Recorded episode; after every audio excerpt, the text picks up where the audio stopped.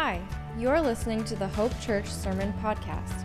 At Hope, our mission is to help people know God, find freedom, discover their purpose, and make a difference.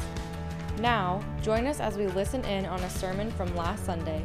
It is our hope that you feel God's love stronger today than ever before.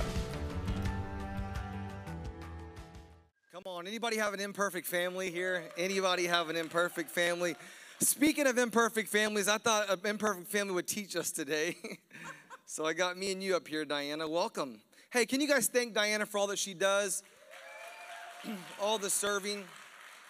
I was on the front row and I was just thinking, man, Diana has done such a good job at shaping the worship culture in our church. And um, one time I walked out, if you're visiting today for the first time, which we're glad you're here, but one time I walked out and they were like, man, that was, someone walked me and said, man, that was a really, really good message today. And I was like, yeah, I know. Thank you so much. I really appreciate it. They go, no, the one that your wife did between the two songs. So I'm used to it. So um, I'm used to Dinah being better than me. Um, you're like, man, you brought her up there on stage with you. It's really going to shine out how much awesomer she is compared to you next to you. Are we fighting over this right now?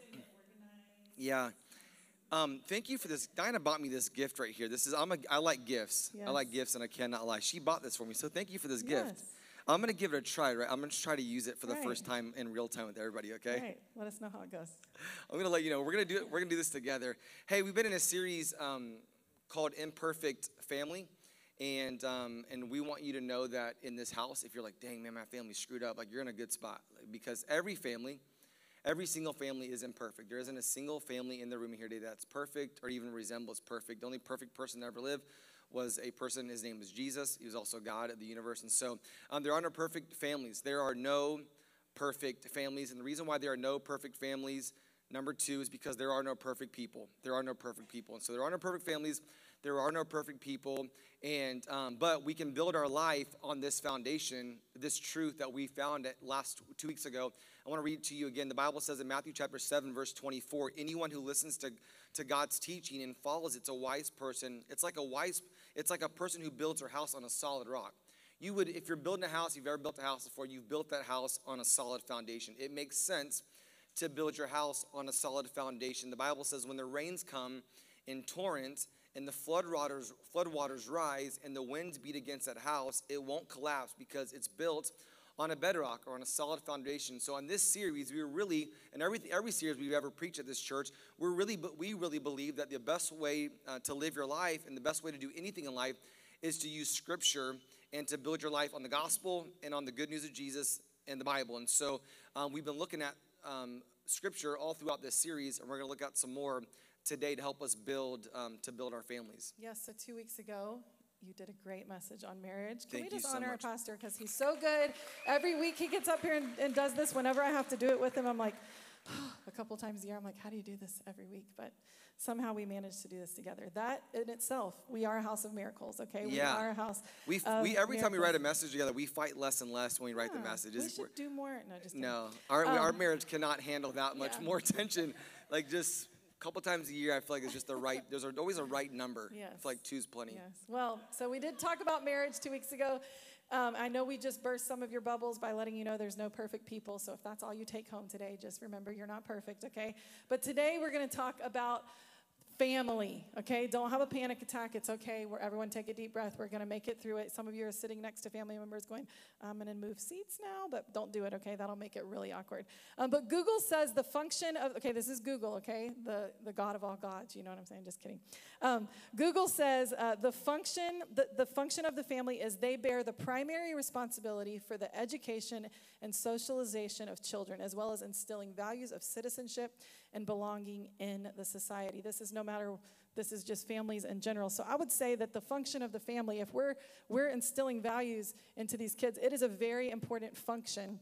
And whether you're in here today with kids or not, you were part of a family. And in this church, we are all a family. We're going to talk about that in a minute. And so we all have a part to play. But there's two essential elements of family that is marriage to make the family, and then parenthood. And marriage is, like I was talking about earlier, that is the picture of, of Jesus in the church, and the, the, we are the bride of Christ. And so he gives us that picture on earth. And then parenthood should offer us a picture of God's tenderness and patience towards us. Come on, parents, do you need to have some tenderness and patience sometimes? God did it for you. And so these are just two pictures, pictures that we that He's given us on earth. And so um, family does more than just reflect God's character. It, sh- it should provide a safe place where children can experience God's love through through your parents and through f- other family members and learn how to love other people. It's our job to teach our kids how to love other people. And I think maybe we need a little bit of help with that if I'm looking at today's culture.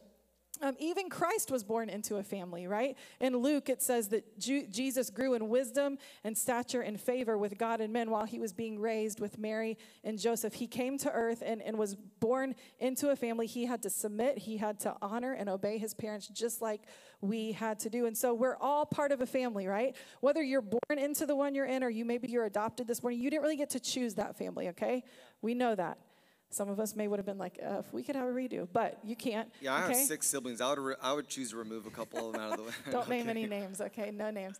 Um, but you don't really get to choose the family that you're born into or, or that you were adopted into, but you do get to choose your church family, right? You get to choose your church family, or some of us have friends that have become family. Those are families that we get to choose. And I would say those are just as important as family. In this church, some of you have become uncles and aunts and grandmas and grandpas to some kids who needed some uncles and aunts and grandmas and grandpas in this church.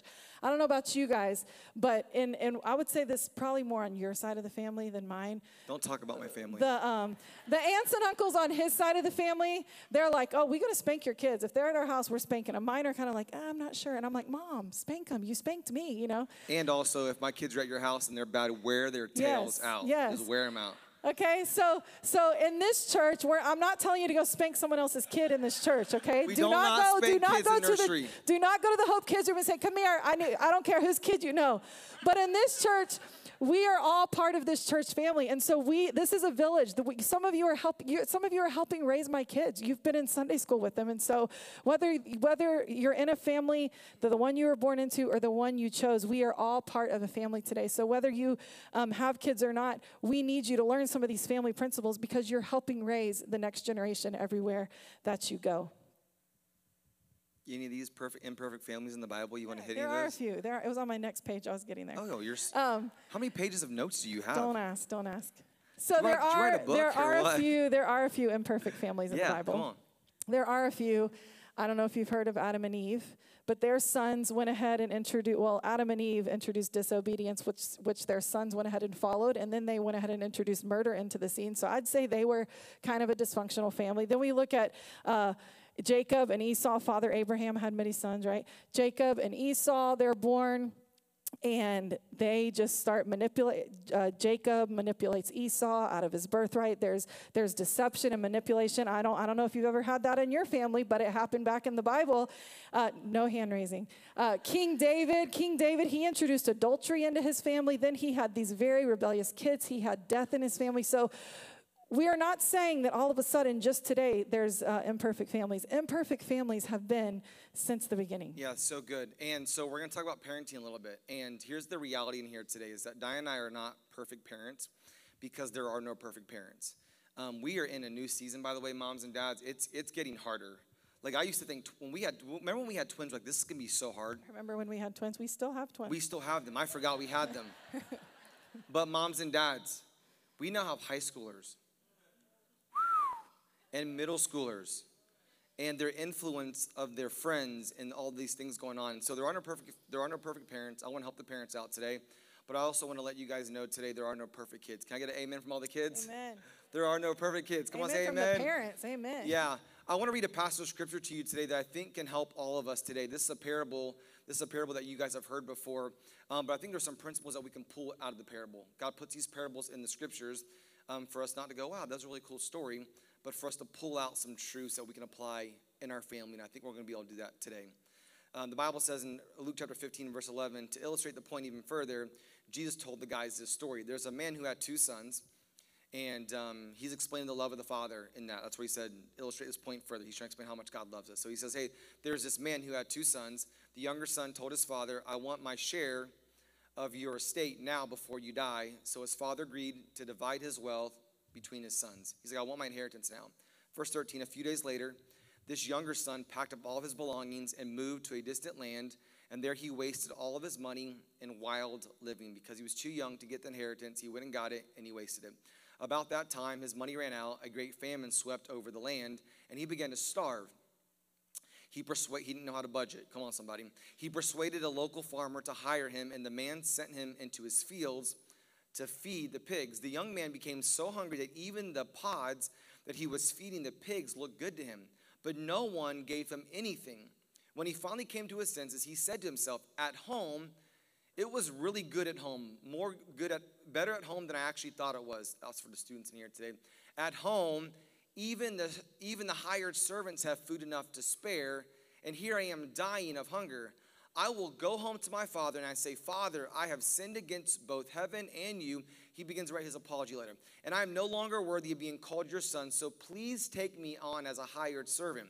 So he went home to his father, and while he was still a long way off, his father saw him coming because he was waiting for his son to come home. He was filled with love and compassion, like God has for you and I today. He ran to his son, which was not custom in this time in this time of scripture, but he ran to his son.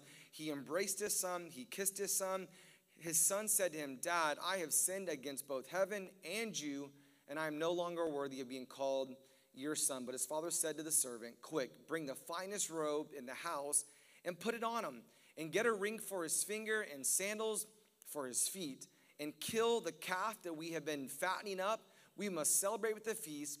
For the son of mine who was dead has now returned to life, and he was lost, but now he is found. So the party began. I love this story.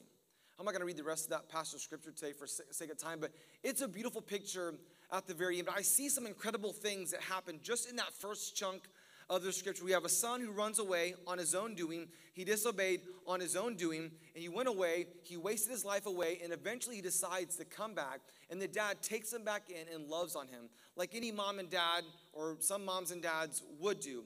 And so I see three things from this text I think will help us you and I today as we parent. Here's the first one. Your moms and dad, your kids need your attention. Yeah.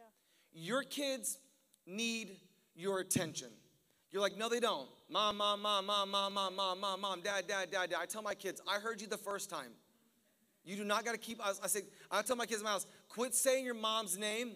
I think in her subconscious, she hears you. Like, just start the sentence. Go. And now. But our kids, they need their attention. Uh, this, this son and the, the son and his dad, they had a full conversation together.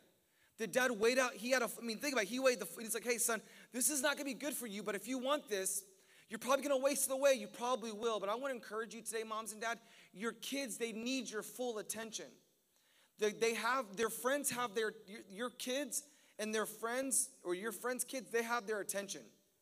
Moms and dads are here today, your kid's cell phone, it has your kid's attention. Your teacher has their attention. Their coach is their coaches have their attention. But I want to encourage you today that they need your attention. I told Hope the other day, this is a, a few months ago, and we were in the same room together, and I said, Baby, sweetheart, I love you, but everybody gets more time to disciple you than we do. We only have them for a few hours a night, moms and dads. They need our attention.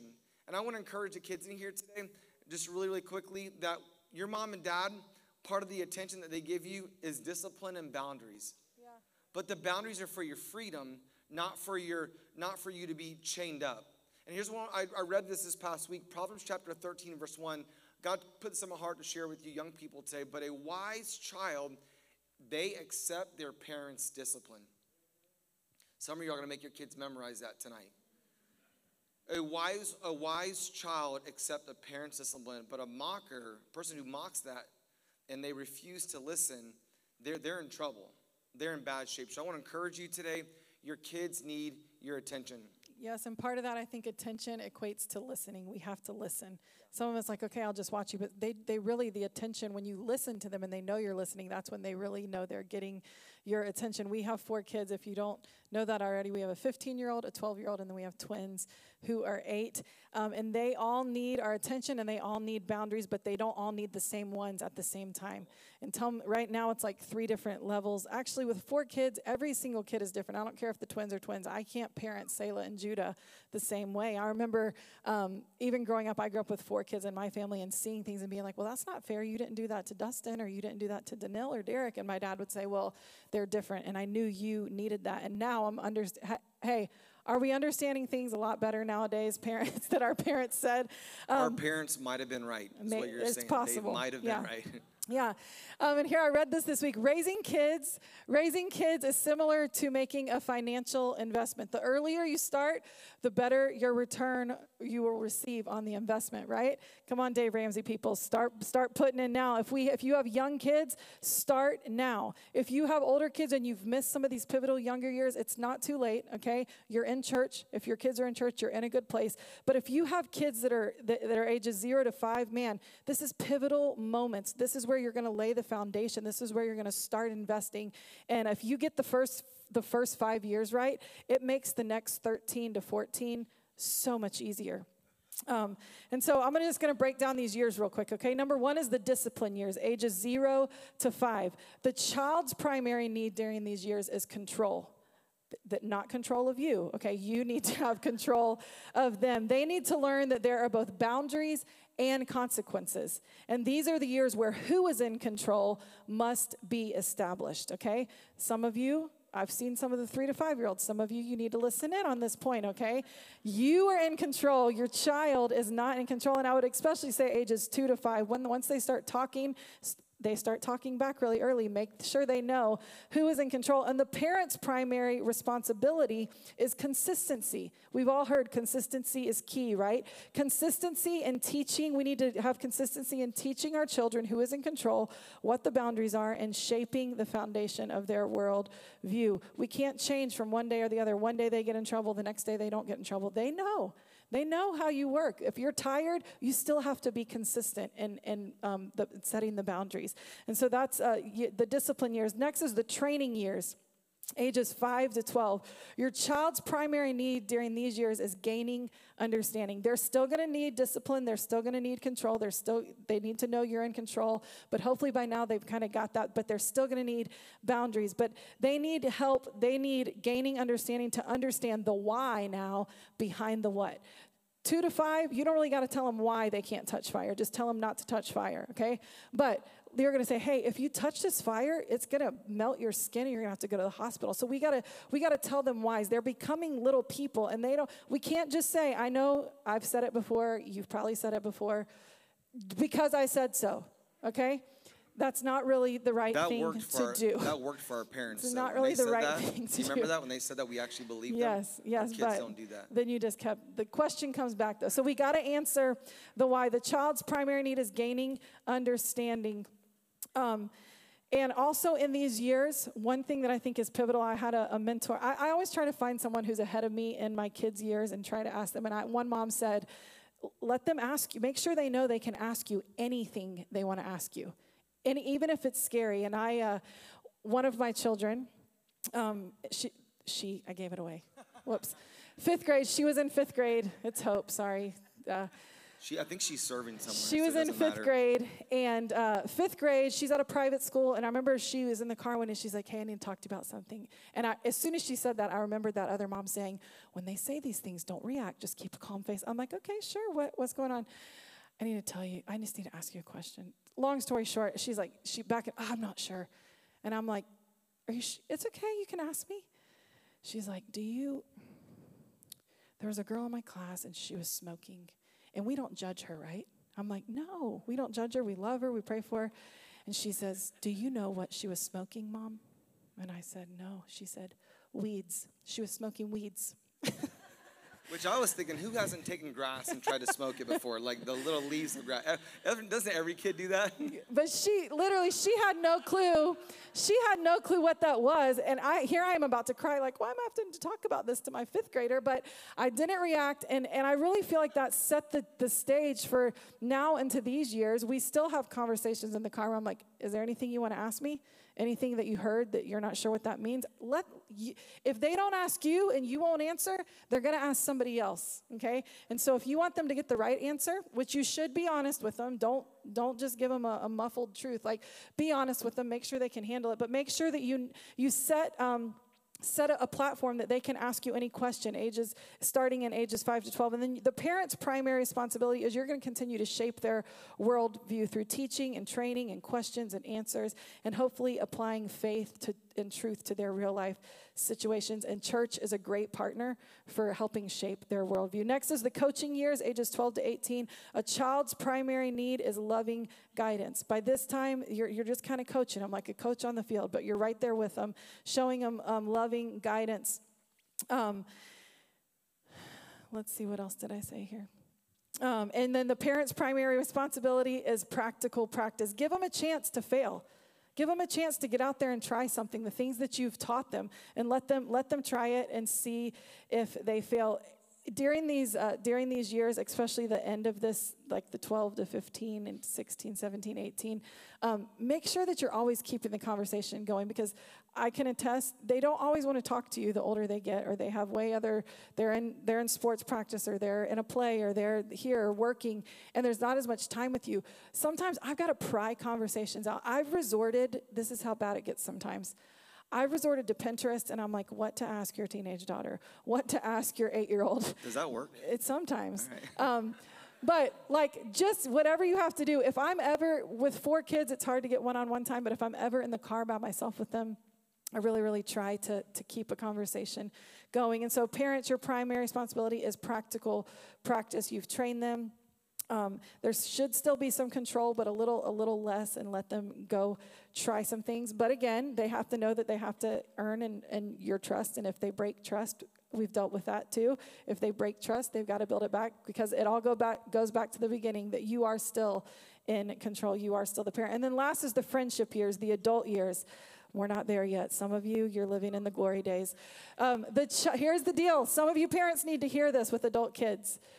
Your child's primary need as an adult is they need some space. Some of you need to give your kids a little bit more space. They need to be allowed to experience their independence by making their own decisions. You can you can give them guidance and choices, but but just say, "Hey, here's here's some options, but you have to make your decision because if you always make their decision and you're not there one day, you're going to cripple them." And then last, the parents' primary responsibility is support. So the child needs space and the parents you just need to be there to support them. But if you've done the the different stages and you've instilled a worldview in them, the Bible says um, um, what's the verse about? Yes, train them in the way they will go and they will not depart from it. And so I don't know where your children are at now, but if you start young, um, you have to leave it to God once they get to be adults. So your kids need you to listen to them. Yeah, um, God put this message on my heart, this, well, these three main points, these three different areas a few weeks ago. And it's probably because I spent so much time with our youth group. And so I'm seeing things that don't that don't that don't excite me, that, that, that bother me, that frustrate me. It's a holy it's a holy discontent. And they get in my system, and I'm like, I gotta share these. And so I wrote this message before I wrote my message I preached last week. And so my my eight-year-old got in my car yesterday and said, Dad, I gotta ask you a question, and it's kind of embarrassing, and I don't know, you know, whatever. And he says, if a if a if a man is married to a man, then how can they have a baby? And so I share with you to say this we have the conversation, but I just, I get busy and you get busy. If they don't have your attention, they're going to ask that question to their friends. And so we got to put our cell phones down. And we have to be, we have to pay them, we have to pay them some attention. Yeah. And they need it so bad. I see it all the time. And so I have a hundred stories, not just with my kids. A lot of this is, is written from things I'm seeing in my own youth, in our, in our, in this church's youth group. Your kids need attention. Your kids need affection. The dad runs up to the kid. He comes home and he hugs him and he kisses him. Moms and dads, your kids need your affection. Yeah. If they don't get affection from you, they're going to get affection from somebody else. I try to hug. I don't hug as much as Chris Schisler does, but I try to hug better. These young men and and some of these young girls in our church, it, I hear a lot, even with some of our younger staff. Hey, I love you hey, I love you, bro. And they'll sit to me and say, hey, I love you. They, they need, a, they, we got to show them what healthy affection looks like. And so when I see a lot of these young students, hey, I love you. I'm so glad you're here. I try to hug all these young people. My dad kisses me on the cheek. Sometimes he tries to kiss me on the lip. It's awkward for everyone around.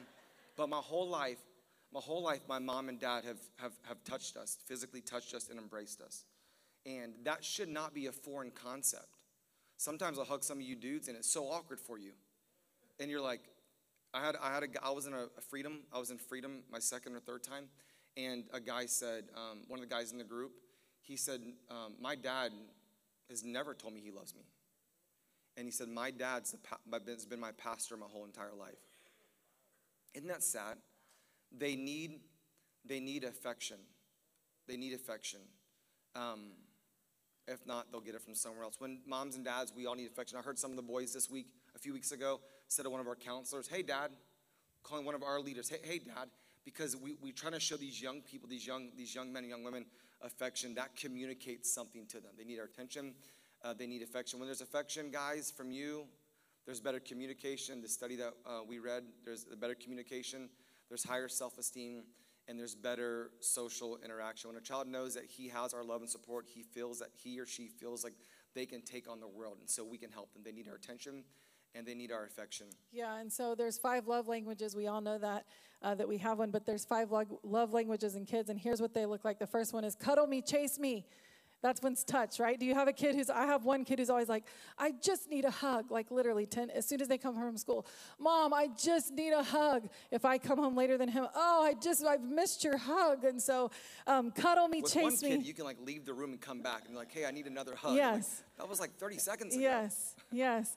Um, and so maybe your child is the cuddle me, chase me. If they're always all up in your space, your kid probably is asking for physical touch. That's how they're going to get, that's how they're going to know that you love them. And so snuggle on the couch with them. I know that takes time. And when you're snuggling, put your phone down because it doesn't mean the same when your phone's in your lap.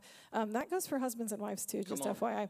Um, ask your kid, hey, come sit with me. Uh, give them, you know, rub their back, play with their hair. All of those things are, are good for your kid who is the cuddle me, chase me kid don't uh, as they get older don't don't slack off from it. I know there's less time but dads maybe your girls are getting older and you're like oh, i don't want to be awkward and weird. Well hug them set the precedent. I'm gonna hu- we're gonna have a good morning hug and a good night hug. And listen I, as much as i hate to say this there's also bad physical touch. And so if you don't ever abuse physical touch with your kids and kids. I had a i had a grown one of my grown um, well she was my college friend. And then years later she realized she didn't know it as a kid because there probably wasn't conversations going. Years later, she says, yeah.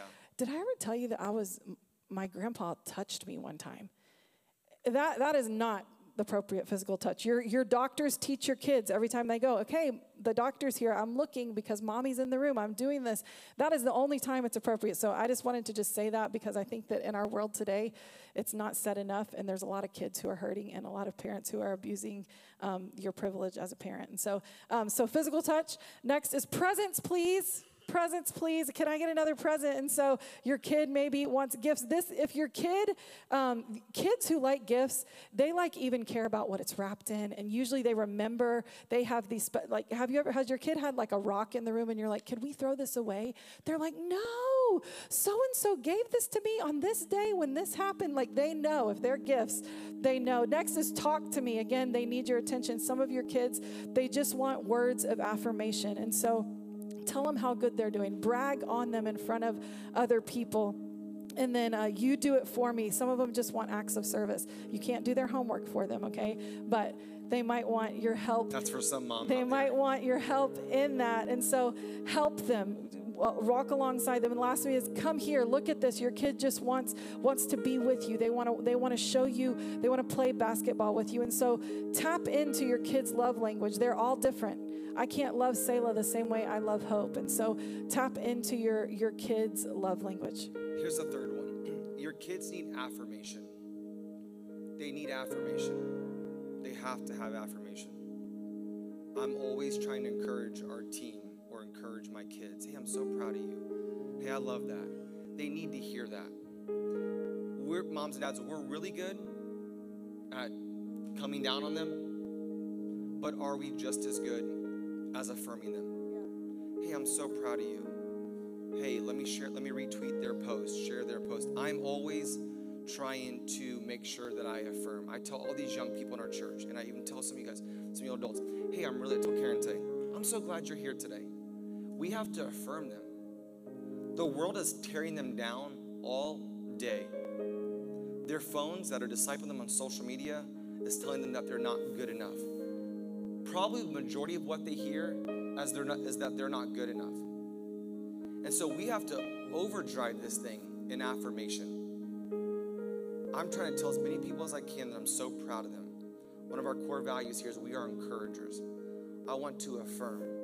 I want to affirm. The world is telling them, and the enemy is telling them because they have a self talk, the enemy is telling them that they're a failure. The enemy is telling them that they're a failure. What are you telling them? They make mistakes, but they're not a mistake. I, I love this book. I've bought two of these books um, that Peyton wrote. If you could, it's, it's entitled "If You Could Only, If You Only Knew What Fail, Failure Could Do." And moms and dads, the reason why I use this as an illustration today is because I want to affirm the young leaders in our voices and in our church, and I want to affirm her, and I want her to know, man, listen, we're, we're dude, we're we're for you, we're for what you're doing, and one of the reasons why I like this book so much too is because it, lets it, I, I've used it so much as an illustration recently because it lets people know that they literally can do anything that they will put their mind to. And I want to train that the next generation. I love the opportunity that Dinah's giving these young worship leaders in our church. It's letting them know, hey, you can do this. Like you have there's a there's a seat at our table. You don't have to wait till you get old to be a leader at this church. You can you can have a seat right now. And so you can We've all failed. The, the world says it failed, but it can teach you something. I could ask in the room here today, anybody ever learned something from failure? We all would raise our hand. Failure is not getting knocked down, failure is not getting back up. And so I just want to encourage you today that, man, number one, buy this book. I know you're probably thinking, he's mentioned it. Does he get royalties? And the answer to that question is, is I'm not sure yet.